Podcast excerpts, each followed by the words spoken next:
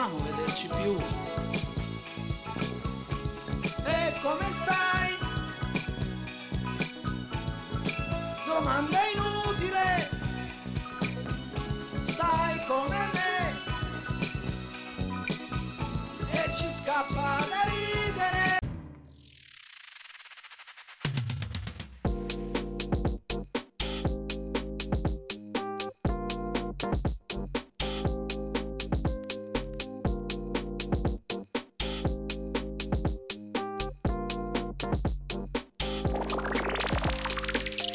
Fisicaffè.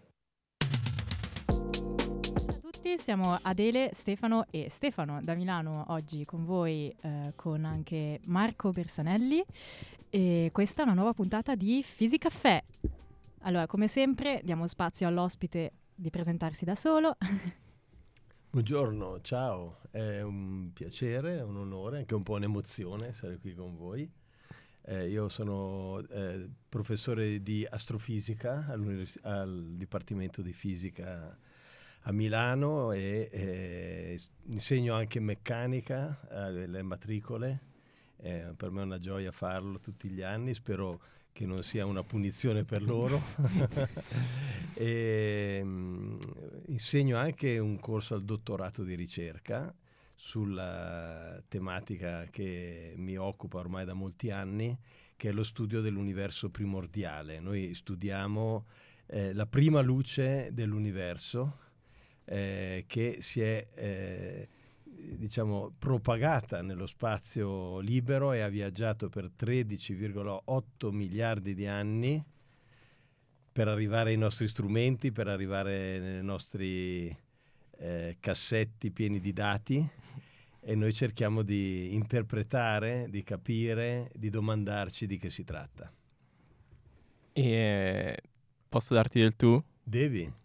Grazie. E te sei uno dei, diciamo, fondatori, capi, della missione che ha misurato le anisotropie della CMB, della CMB appunto la luce, la prima luce emessa, in maniera più precisa, giusto? Sì, eh, beh, si può dire, è così. Eh, diciamo, non siamo stati noi i primi a misurare le anisotropie, no. ma con il telescopio spaziale Planck dell'ESA eh, abbiamo fatto una mappa su tutta la sfera celeste, quindi da ogni direzione del cielo, in cui abbiamo catturato eh, con grande precisione le piccole fluttuazioni rispetto alla quasi totale uniformità di questa luce antichissima e queste fluttuazioni sono ricche di informazioni su quella che è la natura dell'universo, i costituenti dell'universo, le forme di materia e di energia, quindi dark energy, eh, dark matter, matter, piuttosto che eh, la geometria dell'universo. No? Quindi c'è l'intenzione di avere una foto globale a esatto. quello di cui stiamo trattando. Esatto, abbiamo realizzato questa foto globale eh, ed è appunto la più accurata foto globale dell'universo neonato che sia mai stata ottenuta e credo che per molti anni continuerà a rimanerlo, no? perché abbiamo ottenuto un rapporto segnale-rumore, quindi una, un livello di affidabilità dell'immagine talmente elevato che non ha più molto senso andare oltre. Invece altre domande si sono aperte, per esempio sulla polarizzazione di questa radiazione e quindi altri esperimenti si stanno preparando. E come lo stiamo facendo? Cioè come stiamo osservando? Avrebbe detto Planck, no? Poi con tante, ma cos'è? Mo- molto, molto brevemente e dov'è?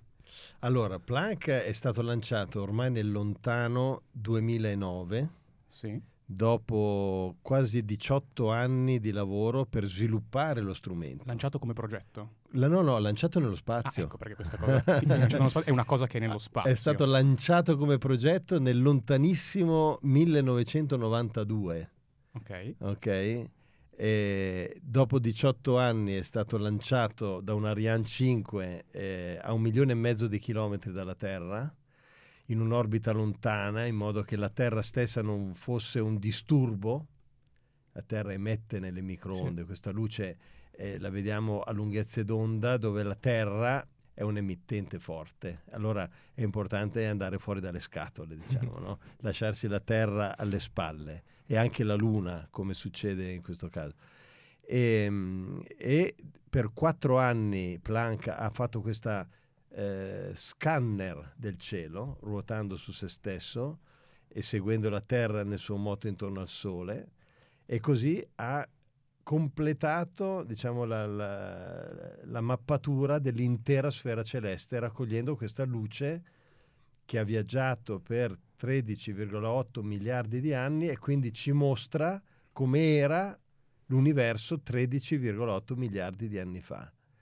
E poi sono seguiti molti anni fino di fatto allo scorso anno, sì. dove possiamo dire abbiamo veramente chiuso con questa grande avventura di analisi dati, cioè di interpretazione fine di tutta diciamo, la, la, la messe di, di, di, dati, di dati, che, avevamo, che avevamo raccolto.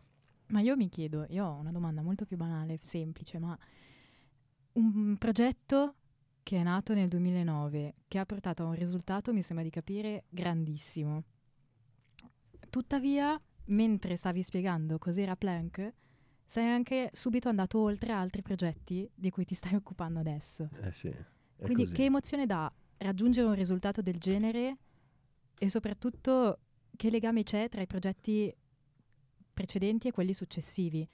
Nel senso, eh, come si fa ad avere sempre voglia di cercare oltre? Non, non, non lo so, è che dopo aver raggiunto un risultato così, eh, io no, però un, magari un ragazzo di fisica che conosco mi immaginerei che magari potesse anche essere a posto con, con, con la sua carriera. E invece no. Ah. C'è un e punto p- di svolta o un traguardo? Domanda. È, è, entrambe le cose. Io credo che questa è una bellissima osservazione perché eh, coglie secondo me un po' la natura del nostro mestiere, no? Cioè perché noi eh, nel fare ricerca eh, sempre cerchiamo di eh, rispondere a delle domande e, e, a volte appunto con eh, un dispiego di energie eh, personali e anche collettive, no? perché è un gruppo, no? Son, Planck ci sono volute centinaia di persone per 30 anni, è durato 30 anni questa cosa, una vita. E, eh, e in, anche quando queste eh, domande trovano delle risposte, noi siamo stati fortunati, eh, un pochino siamo stati forse anche bravini, però io, la, la, percezione che uno ha non è tanto quella, ma di essere stato fortunato. Eh, questo, questo, prevale in, modo netto, per me almeno. E, ehm, e, e quando certi risultati si svelano, questa mappa no, che finalmente si capiva era calibrata bene, era affidabile, no? tutti i test, null test come li chiamiamo, per essere sicuri che non ci fossero delle, eh, diciamo, delle eh, anomalie dovute allo strumento, dovute a un'imperfezione, insomma, via via che si capiva che avevamo toccato quella cosa, incominciavano a nascere nuove domande. Avevamo incominciato a dire, ok, adesso dico dei, dei termini un sì. po' tecnici, ma senza volerli spiegare, ma per dire, no?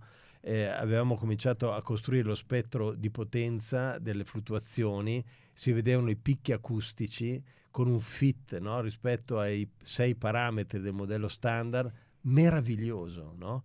E allora uno dice, ecco, il modello standard è un buon modello, no? e nello stesso tempo immediatamente lì nascevano delle nuove domande, no? Ma queste fluttuazioni, adesso che veramente comprendiamo il meccanismo fisico con cui quelle fluttuazioni sono arrivate a, alla superficie di, dell'ultima diffusione, che è quella che ci dà l'immagine di questo universo primordiale. Ma questo che vediamo, da dove viene? No, c'è la domanda oltre, no? Hai visto l'effetto, vuoi andare ancora più in là, no? E questo è un po' il nostro, il nostro lavoro. Eh, però c'è un altro fatto. Da una parte in sintesi, da una risposta scientifica, io credo sempre nascono delle nuove domande scientifiche.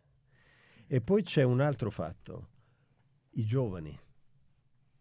Ah. cioè, quando tu hai fatto per 30 anni un percorso come l'abbiamo fatto noi, puoi dire, ok, io sono arrivato a fare questa cosa, ma nel frattempo vedo le nuove generazioni che hanno negli occhi la stessa curiosità che io avevo quando avevo la loro età. E questo ti fa venire voglia di prendere sul serio quelle nuove domande che nascono, anche per accompagnare la next generation, hai capito? Questo per me è un altro fattore importante. E quindi immagino, ma domanda un po' così, si lega in qualche modo alla uh, sua esperienza didattica. didattica esatto. Eh sì, certo. In che modo? Eh beh, in questo modo, cioè che mm, io penso che per chi, ma non so se vale per tutti, ma io, per molti sicuramente, per me ancora più sicuramente, una, una delle mm, fonti di motivazione, di entusiasmo nel fare ricerca è proprio quella di condividerla. Innanzitutto condividerla con i collaboratori, qualunque sia la loro età no? Però de- devo dire in modo particolare quando si ha a che fare con i, i più giovani, no? Perché eh, certo eh, hanno magari eh, bisogno di fare ancora i primi passi da un certo punto di vista, no? Ma a volte sono proprio loro che hanno come l'attesa più grande, ecco, l'attesa. E, e senza attesa non c'è ricerca. E allora noi, io imparo da chi è più giovane di me questo, questo atteggiamento o lo imparo o lo, o lo, tengo giovane, ecco, lo cerco di tenere giovane. Continuo con altra domandina ancora più stupida, ma ehm, no. il, mm, in Italia, premessa, in Italia eh, per, mm, insegnare, cioè la figura del, del, professore universitario, quella del ricercatore, non che coincidano, ma uno per fare, per fare l'uno deve fare l'altro, più o meno, almeno per, per insegnare devi mm-hmm. essere anche ricercatore. Sì. E, mm, che, che, sentimenti provi nei confronti di questa cosa? Cioè, è positiva, è, negativa, sarebbe, si potrebbe fare meglio? Cioè, come, rispetto a ci sono altri paesi europei o non europei in cui questa, questa, uh, questo, questo dualismo non c'è. È importante che ci sia No, io credo che sia molto importante per i motivi che ho detto fondamentalmente. Eh, anche il pensare una disciplina eh, assolutamente ben consolidata come la meccanica classica, per esempio mm-hmm. io insegno meccanica classica, come dicevo, no? eh, alle matricole, cioè ehm, è comunque eh, doverlo fare ogni anno di fronte a dei ragazzi nuovi, cioè che, che, che sono altre persone, no?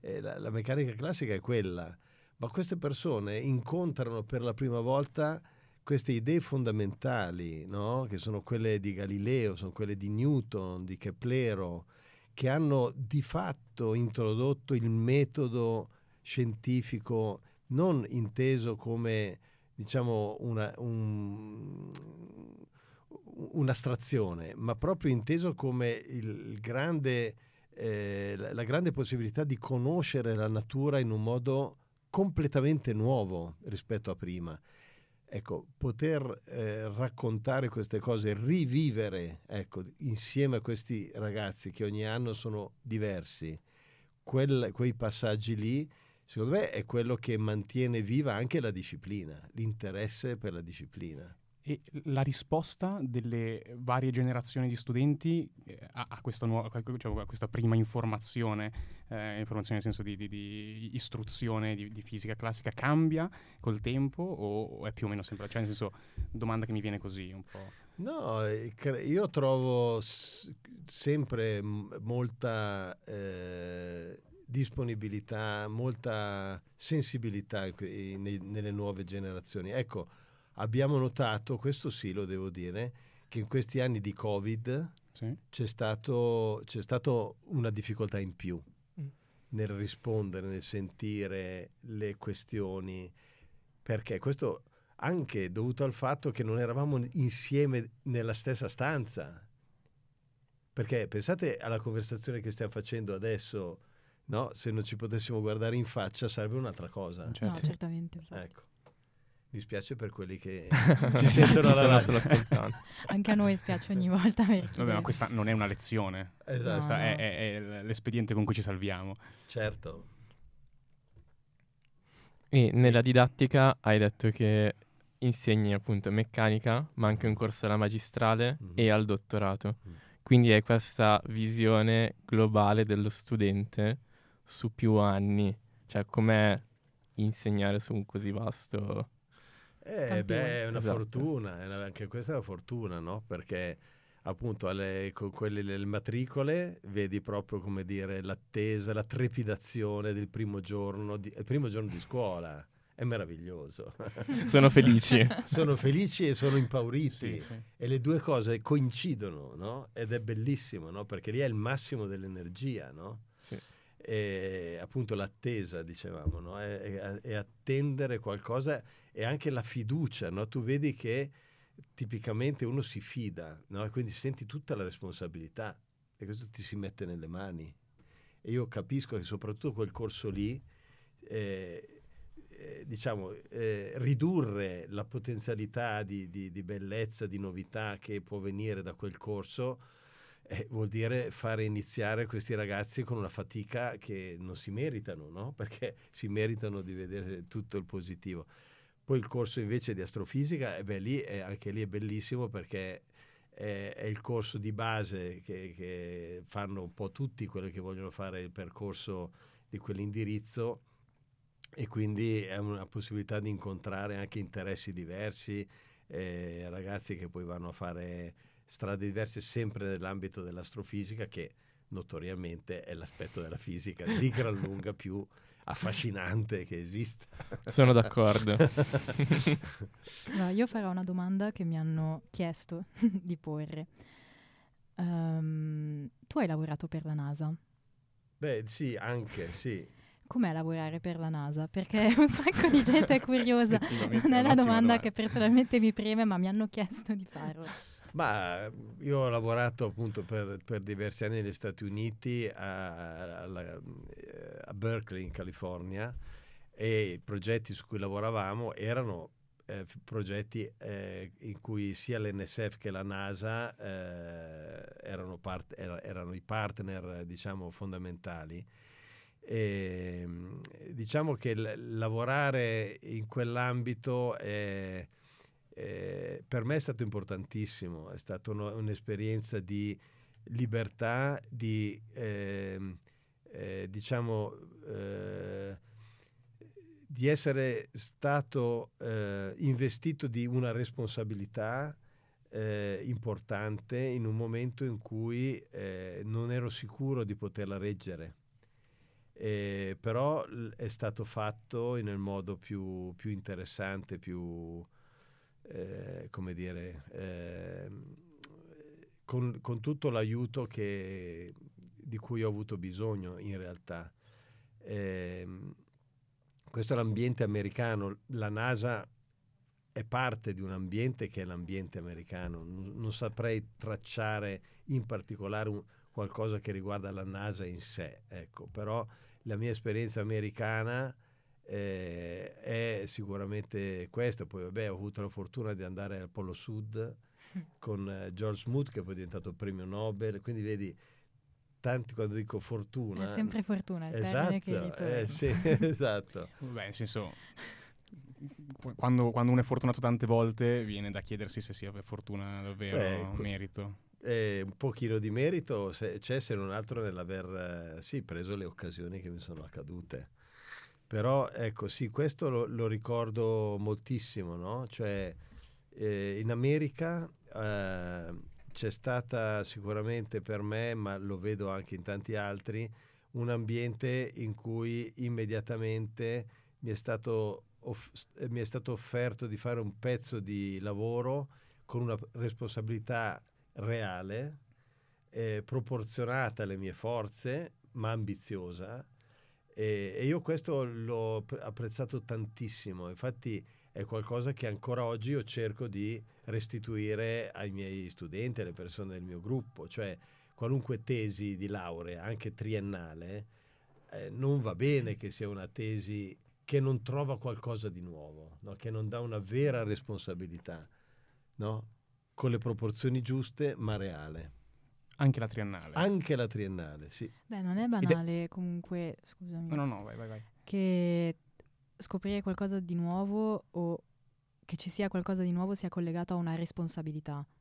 In Eh, che certo. modo lo intendi? Eh sì, perché eh, scoprire qualche cosa di nuovo vuol dire comunque fare un passettino dove nessuno l'ha mai fatto, per definizione. No? Certo, ok. E questa è una responsabilità, è una responsabilità perché sei tu che lo devi fare quel passettino, non lo faccio io per te, non lo faccio io relatore per te. Io relatore ti do le condizioni affinché tu lo possa fare. Ma se non fai tu l'esperienza di una novità, piccola finché vuoi, ma tua, ecco, non hai questa esperienza iniziale ma reale della ricerca, della ricerca che, come dicevamo prima, vuol dire trovare risposte a domande a cui non esiste una risposta. E questa cosa, eh, quanto è fattibile in triennale? Cioè, Eh, sicuramente lo è se non bravo. lo vorresti, però è... Questa è una ottima domanda, infatti anche con i nostri amici del, del nostro gruppo è una domanda che ci facciamo continuamente, no? quando accettiamo qualche studente in, in tesi triennale, perché eh, non è facile trovare un argomento che sia sufficientemente circoscritto per poterlo completare in un paio di mesi, perché di questo stiamo eh, parlando, certo, e in cui però ci sia dentro il brivido della di scoperta. qualcosa di nuovo, no? Eh, però ci si lavora, ci si può lavorare, si può fare. Quindi sotto questa luce paradossalmente può essere più difficile proporre, cioè anzi, insomma, dover accompagnare una tesi triennale piuttosto che una magistrale. Assolutamente sì. Non c'è di un fattore due. Accidenti. sì, sì, è, è decisamente più difficile. Almeno per come nel nostro gruppo cerchiamo di, di- di vivere queste cose. E tu quando l'hai capito? Eh, l'ho capito, eh, forse proprio come dicevo prima, l'ho capito su di me, io personalmente l'ho capito su di me quando ero a Berkeley con George Moot, no? perché dopo poco tempo che ero lì, con mia sorpresa, no? mi è stato affidato un, diciamo, un radiometro, uno, uno degli strumenti con cui poi siamo andati al Polo Sud. no? E io dovevo ancora capire tutto. No? Cioè non sapevi come funzionasse? Non sapevo come funzionasse, ma c'era qualcuno che lo sapeva, no? Quindi mi è stato dato questo punto di riferimento e io nel giro di qualche mese piano piano sono entrato nella cosa e- ed è stato un inizio, no? Molto emozionante eh, che però appunto mi ha insegnato un metodo, no? Che è quello di eh, rischiare qualcosa. Bisogna rischiare qualcosa avendo uno- un, un occhio sulla persona, avendo presente le difficoltà, no? non lasciando affogare la persona, ma non puoi negargli un rischio.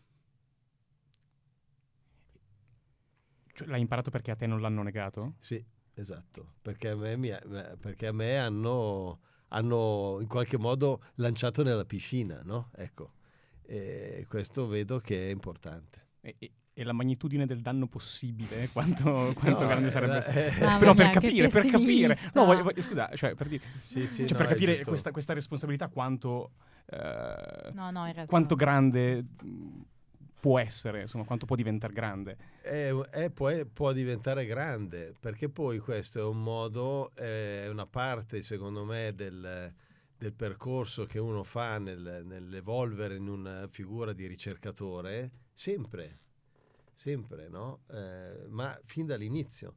All'inizio è chiaro che eh, è ancora più importante che ci sia una- una- uno sguardo attento no? a due cose. Uno, appunto, al non far sentire smarrita una persona e quindi dargli gli strumenti, intervenire per raddrizzare una strada se questa strada sta andando, diciamo, fuori careggiata, no? Ma anche, in, in secondo luogo, nel, ehm, come dire, eh, eh, dare al, al, alle persone eh, un rischio proporzionato alle capacità che tu credi quella persona possa avere, perché anche questo non è ovvio, eh non è mica vero che siamo tutti uguali, no? Non è vero. E non è che uno è meglio di un altro, no? Ma con uno puoi usare di più che con un altro. Con uno puoi avere un tempo che è più accelerato e per un altro capisci che ha bisogno di più tempo per maturare. Alla fine della tesi a un ragazzo mi, mi sento di dire ma perché non fai il dottorato che è così chiaro, no? che ce l'hai nel sangue di fare la ricerca. A un altro magari vedo che ha un talento diverso, no? Ma non è necessariamente di meno che fare il ricercatore, assolutamente. Uno che, per esempio, faccio per dire, uno che mi accorgo che mh, potrebbe avere delle ottime capacità come insegnante, cioè c'è un lavoro più importante che fare l'insegnante in questo universo, no? È la cosa più importante che ci sia, no? Anche se fa l'insegnante alle scuole medie e non all'università.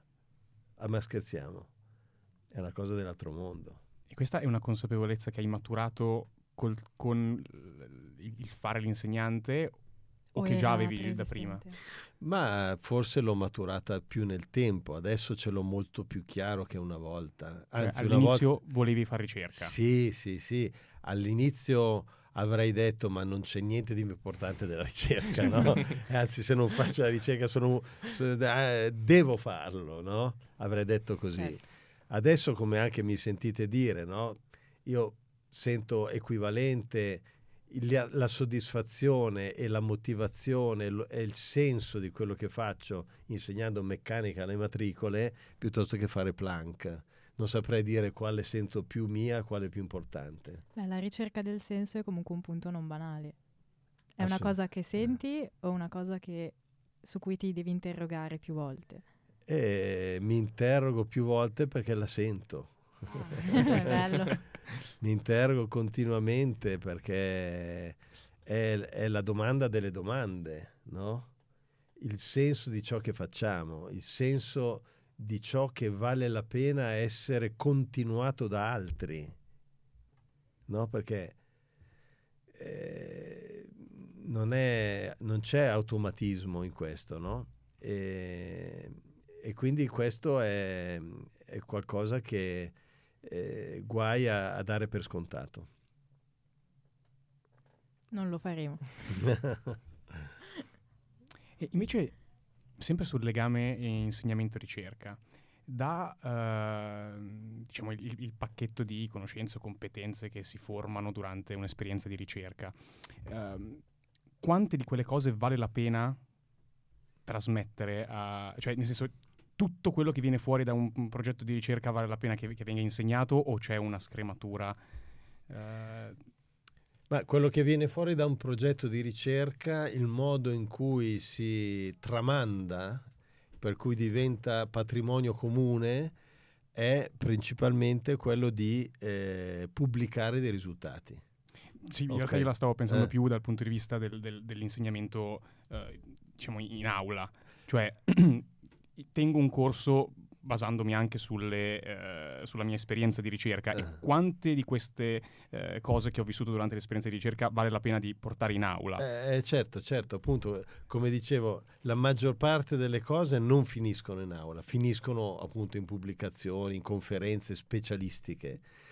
Eh, dopodiché, per esempio, siccome appunto l'altro corso che io faccio è quello sul dottorato di ricerca, che è proprio eh, Observations of the Cosmic Microwave Background, quindi sono, eh, sono le, eh, viene fuori dalle, dalle, attività che facciamo noi.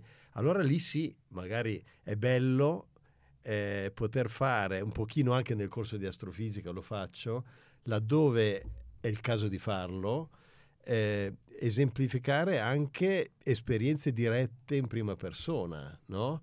Eh, non so, per esempio, i primi esperimenti che abbiamo fatto a South Pole no? eh, sul spettro di frequenza del, del, del, del, CMB, del fondo di microonde, anche a causa del fatto che è un esperimento concettualmente semplice, no? ma con dentro tutti gli elementi di criticità di questo genere di misure, mi viene molto bene raccontarlo agli studenti del dottorato, in questo caso, anche un pochino nel dettaglio, perché così eh, sai, un conto è parlare di una cosa che hai letto, un conto è parlare di una cosa che hai vissuto, no? Certo. Allora, nel raccontare questa cosa, eh, posso provare a dare una visione metodologica di cosa vuol dire fare una, un esperimento sul fondo di microonde, raccontando anche degli, degli aneddoti, dei fatti, dei risultati specifici. Ecco.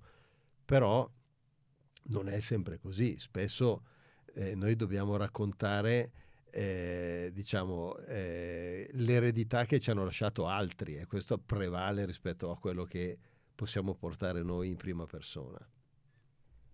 Beh, domanda scollegata. Abbiamo parlato prima dell'ambiente americano. L'ambiente europeo invece? Oh, beh, ma l'ambiente europeo adesso io ho parlato. ho parlato. Sai, hai elogiato l'ambiente americano esatto. ci aspettiamo che bastoni quello. Implicitamente, no, come dire. Ma, no, no, no, hai, hai ragione. No, eh, onestamente credo che sia, sia vero che eh, l'ambiente americano, per come almeno lo, lo, l'ho sperimentato io, eh, ha un, un, non so che di senso del eh, del campo aperto, ecco, dell'apertura alla possibilità che in Europa, un, nella nostra vecchia buona Europa, è un po' più difficile trovare. C'è più senso, eh, come si può dire, del, um, eh, di, di, un, di, una, di, essere all'interno di un certo percorso un po' già prestabilito no? da noi, un po' mm. di più, ecco. anche in Italia, non solo negli altri paesi europei.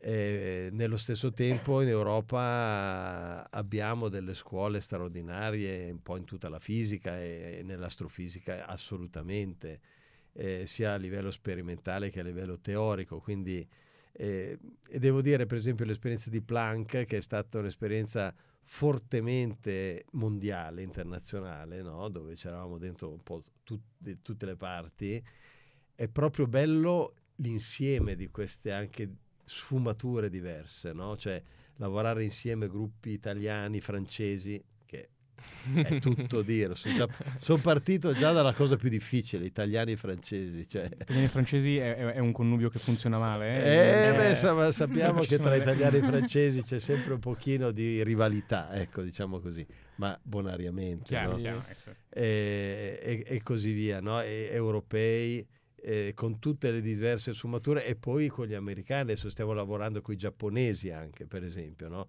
e anche lì vedi una, una, impostazione culturale diversa e che però alla fine arricchisce no? la, la, comunità. Ecco, nella ricerca c'è questa bellissima eh, facilità di essere tesi tutti a uno scopo, no? talmente condiviso che tutte queste diverse sfumature diventano veramente delle ricchezze e non dei problemi, come ahimè vediamo accadere nel mondo anche in modo tragico in questi certo, tempi. Certo. Questo è molto bello. Se... Sì, assolutamente. Beh, io ho una domanda un po' più personale, ancora più personale. Vai. Allora, um, cerco di metterla giù. Uh, il modo di vedere il cielo più si sanno cose sul cielo. Quanto cambia? Personalmente, mi spiego meglio. Un bambino non ha idea di che cosa siano le costellazioni. Poi cresce e impara cosa sono le costellazioni. Legge il cielo in modo diverso. Io ricalibro questa cosa su di te e mi chiedo come caspita tu possa vedere il cielo. Eh. Eh, il cielo eh, cambia. Guardare il cielo con la consapevolezza che noi abbiamo di ciò che stiamo guardando. No? E, e a me piace tantissimo provare a immedesimarmi, per esempio, in come l'uomo antico guardava il cielo, no? Ah, okay. E immaginare appunto la... E non è facile, non è facile perché anche senza volere noi sa- sappiamo delle cose, no? Tutti noi sappiamo che una stella è qualcosa di simile al Sole, che è molto lontana, ma un antico no, non lo sapeva proprio, no? Non lo sapeva. E addirittura mi piace immedesimarmi con quello che poteva essere la sensazione del guardare un cielo stellato di un uomo preistorico. Tu pensa a un uomo preistorico? Eh, appunto era la mia domanda, però è messa meglio così. ecco, un uomo preistorico è un bambino, no? È proprio un bambino, ma è un adulto. Cioè l'uomo di Cro-Magnon, no? Se va indietro 30.000 anni fa, vai, vai, prima di qualunque storia, no? Vai prima, prima, prima. Ma l'uomo di Cro-Magnon, per quello che ne sappiamo, era proprio come noi. Non, non, non, aveva, non aveva nulla di eh, evolutivamente... evolutivamente... distinguibile da noi. Gli stessi bisogni. Gli stessi bisogni, la stessa intelligenza. Sì. Certo, non la stessa tradizione, tantomeno scientifica, no? Ma le stesse potenzialità materiali. Le stesse pot- potenzialità, le stesse domande, no? Certo. E da cosa lo capiamo questo? Questa è l'altra cosa. Da cosa lo capiamo? Questo io l'ho capito. E io no, quindi... Lo, lo capiamo. per esempio, da cosa capiamo secondo me, eh, da cosa io sono certo che l'uomo di Cro-Magnon guardava il cielo. Non abbiamo le mappe, non abbiamo, eh, come dire, scritti, non c'era, non c'era, alcuna scrittura, ma se voi andate alla Lascaux, nelle grotte, eh, de, diciamo, de, de, dove sono dipinti questi animali, questi cervi, questi tori preistorici dall'uomo di Cro-Magnon, lì li vedi che sono delle opere d'arte. Cioè lì, se tu guardi quelle cose lì, ti vengono i brividi. Ti vengono i brividi, no? Perché tu pensi che 30.000 anni fa questi qui f- facevano una vita di sopravvivenza che noi non riusciamo neanche a immaginare quanto dura, eppure creavano arte tu pensa che animo dovevano avere, che, che sguardo dovevano avere alla notte quando di notte per loro, non per noi, le uniche luci erano le stelle.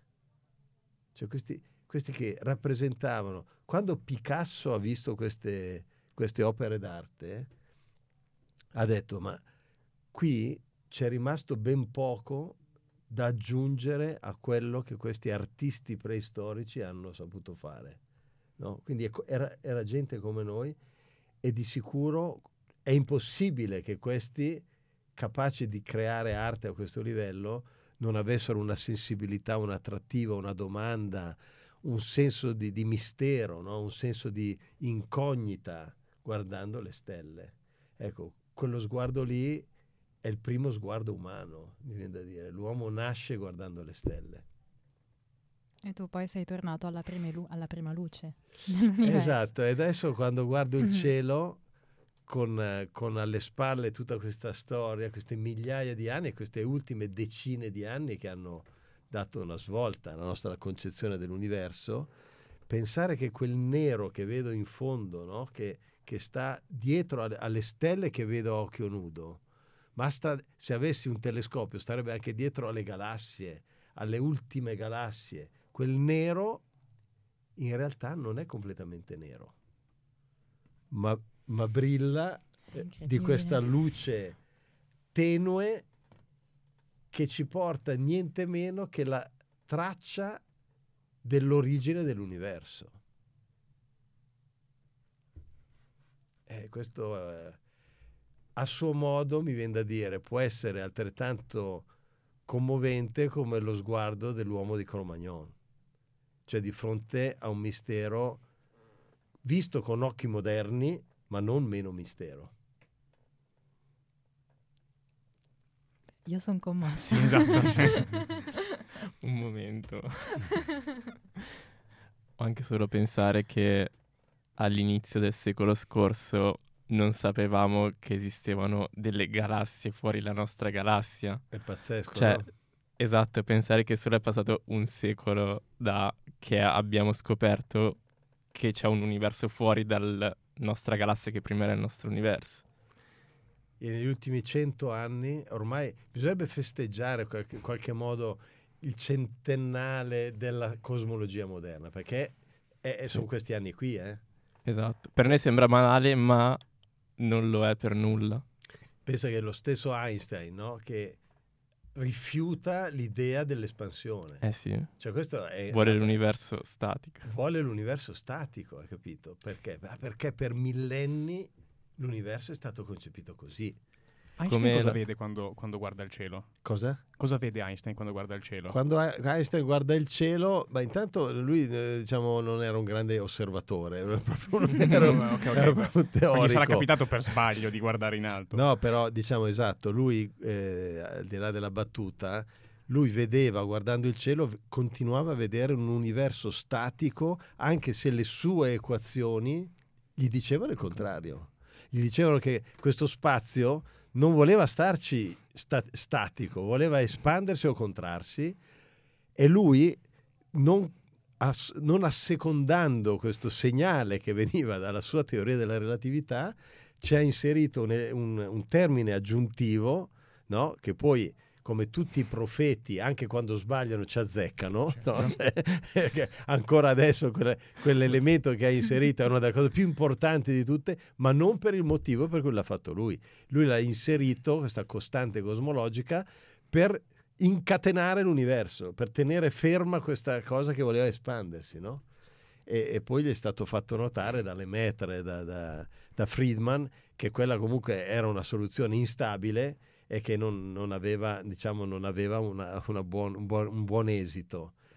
Eh, ma veramente da allora ad oggi, in cento anni, no?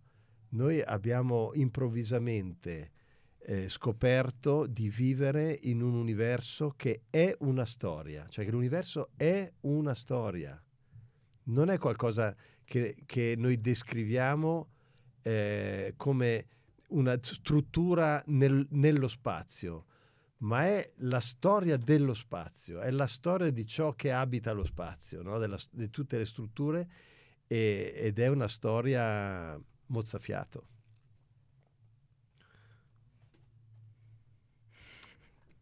Ci ha lasciati senza Esatto, parole, cioè, eh, ragazzi. resto- No, Stefano stava, stava dicendo qualcosa prima, ti ho interrotto brutalmente.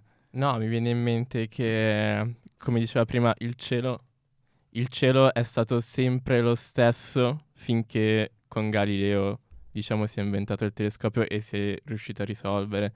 Cioè, mm, e poi con la supernova di Tycho si è capito che potevano nascere stelle nuove. Cioè, c'è stata una lenta evoluzione, diciamo, fino allo scorso secolo e poi Il boom il moderno. boom... eh, Eh sì, poi c'è stato Anche- proprio il boom, il bang.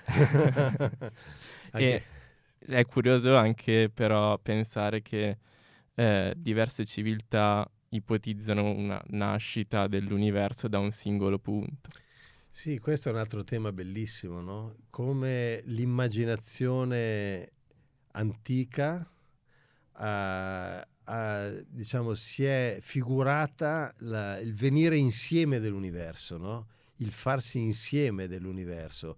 E lì, vabbè, eh, non po- purtroppo po- non posso dire di essere un esperto, qualcosa però eh, ho letto e mi, e mi e mi affascina molto, no? Perché perché l'uomo ha proprio bisogno no, di interrogarsi eh, su eh, qual è la sua origine, eh, in tutti i modi possibili. Qual è la nostra origine vuol dire eh, chi è la nostra famiglia, no? da, chi, da, chi venia- da chi veniamo fuori, eh, qual è la nostra origine, che come è nata la vita sulla Terra, no? Eh, sono le domande senza delle quali eh, diciamo, non, non esisterebbe la curiosità se non, se non avessimo queste domande. E ultimamente che cosa c'è di più radicale che l'universo, il venire in, il venire in essere dell'universo, se c'è un venire in essere. Ma in fondo uno potrebbe anche dire il venire in essere di questo istante. No? Perché se anche il tempo è qualcosa che ha un inizio, o se sembra avere un inizio, eh, allora ogni istante da dove viene? Eh, sono, sono le domande della filosofia, sono le domande de- della teologia anche, no?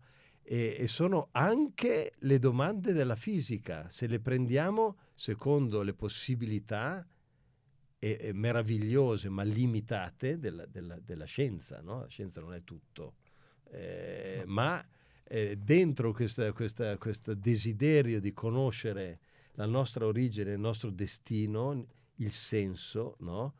c'è anche quel pezzo che viene dalla, dalla fisica. Rendersi conto, per esempio, che le cose sono in rapporto fra di loro. Il come. Il come. Le cose tutte quante hanno ordine fra loro, dice Dante, no? Cioè questa sì. è una cosa dell'altro mondo. È un'ipotesi eh, senza della quale non avrebbe senso la scienza, no? Ma perché le cose tutte quante hanno ordine fra loro? Chi l'ha detto? No? Potremmo, potremmo trovarci che oltre i confini della nostra galassia non si capisce più niente. E invece no, noi riusciamo a entrare in rapporto anche con le ultime periferie, almeno finora, dell'universo. Questa è un'altra cosa impressionante. Ecco, quindi il cammino della scienza è dentro un cammino più ampio che umano. è umano, esattamente. È il cammino de, dell'essere umano. E c'è il rischio che, questi, cioè, che la scienza venga vissuta non come parte del cammino umano, ma che venga disumanizzata. Mi, mi, cioè, senso, non, adesso non in senso necessariamente tragico, ma cioè... Eh, non necessariamente in senso tragico, cioè, ma c'è il io... rischio che venga trascurata la, la componente umana nel, nel, nel progresso scientifico, questa è la domanda.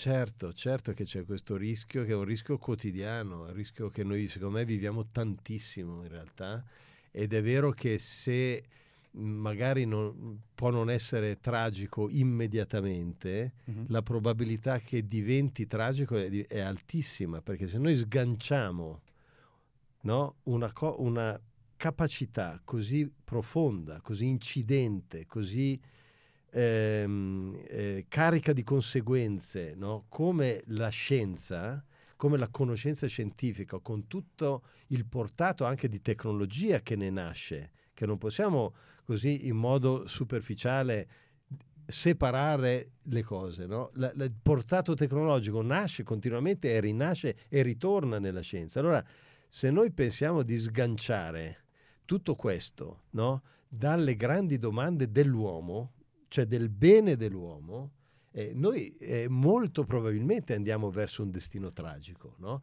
che può essere in modi diversi, no? può essere a livello bellico, a livello di, di, di appunto come, come, lo stiamo anche vedendo adesso, ma anche pensiamo a tutto il discorso del digitale, no? mm-hmm. eh, il non dare un giudizio sulle cose, non legarlo quindi alle, alle grandi questioni che riguardano la, la, il bene la felicità dell'uomo eh, è la cosa più tremenda che noi possiamo fare.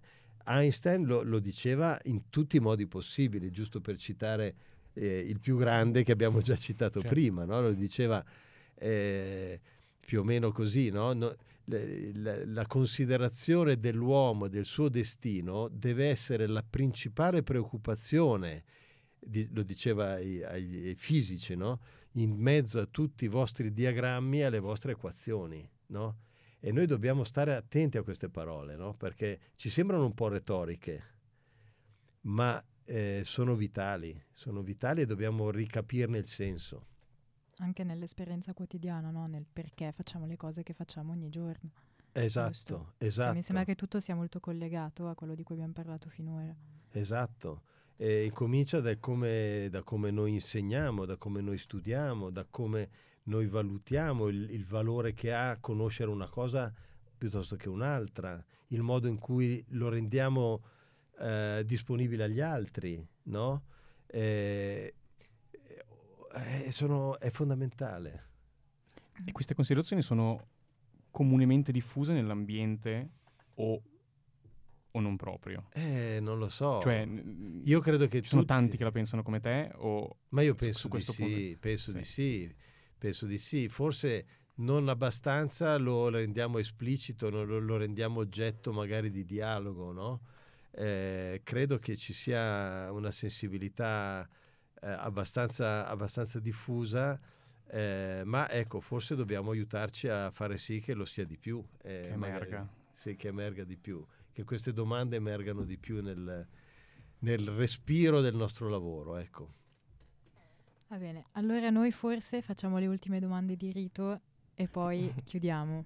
Io in realtà ne avevo una prima, che però adesso non so se no, posso no, no, no, vai, palla. Allora, è una domanda un po', um, un po' provocatoria forse, nel senso che um, tu prima dicevi, almeno non è che proprio detto, ma mi sembrava di aver intuito che parlassi di una serie di um, rapporti di, tra le varie cose che osserviamo e rapporti che si, mh, di cui possiamo anche immaginarci prima di verificare uh, il funzionamento la sto dicendo in maniera un po' confusa, ma nel senso, sembra che ci sia un grande disegno che noi osserviamo e leggiamo.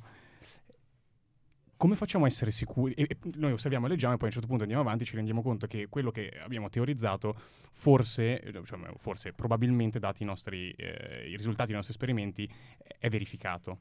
Ma cosa ci mh, garantisce che eh, non ci stiamo imbrogliando da soli? Cioè non ci stiamo facendo le domande a cui, già, a, a cui già sappiamo che troveremo una risposta? Cioè sì, sì. la cosa anche un po' matematica del uh, don't make a calculation until you know the answer. Sì, cosa ci garantisce che non lo stiamo facendo anche non col modello matematico ma sulla scienza, cioè sulla realtà materiale? no, no, è, è, chiaro che c'è un gioco, no? La, la, io credo che la nostra conoscenza dal punto di vista della fisica è sempre una, è una relazione con la realtà, mm. no? è una relazione, è un dialogo, puoi dire, no? con la realtà. Sì. Scusa. in cui noi...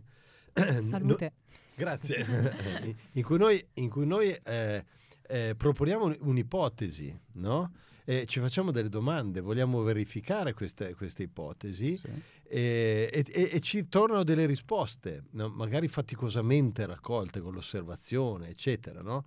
Ma la cosa, la cosa, straordinaria qual è? Eh, diciamo, senza per forza chiamare in causa il grande disegno, mm-hmm. no? eh, eh, guardiamo a qualcosa che è, è sotto i nostri occhi, cioè il fatto che a qualche livello evidentemente noi siamo in grado di fare una sintesi, una sintesi con un linguaggio matematico, no? mm-hmm. Noi abbiamo delle leggi fondamentali, non so, penso ancora, che ne so, alla legge di gravitazione universale di Newton pensando alle mie matricole, o pensiamo alla, alla, alla, alla relatività generale di Einstein per citare le cose che abbiamo già citato. Ma è una cosa dell'altro mondo, che con una frase matematica semplice, sintetica, io riesco a catturare il comportamento di una miriade, miriade no? di cose, di fatti e di cose diverse. Dunque, cosa mi dice questo? Mi dice che quando io parlo di leggi fondamentali della fisica, mm-hmm. anche se non so bene di cosa sto parlando, sto parlando di qualcosa di reale. Questo mi piace dire. Non sto dicendo che, ho, che neanche so che cos'è una legge della fisica ma e non so perché c'è.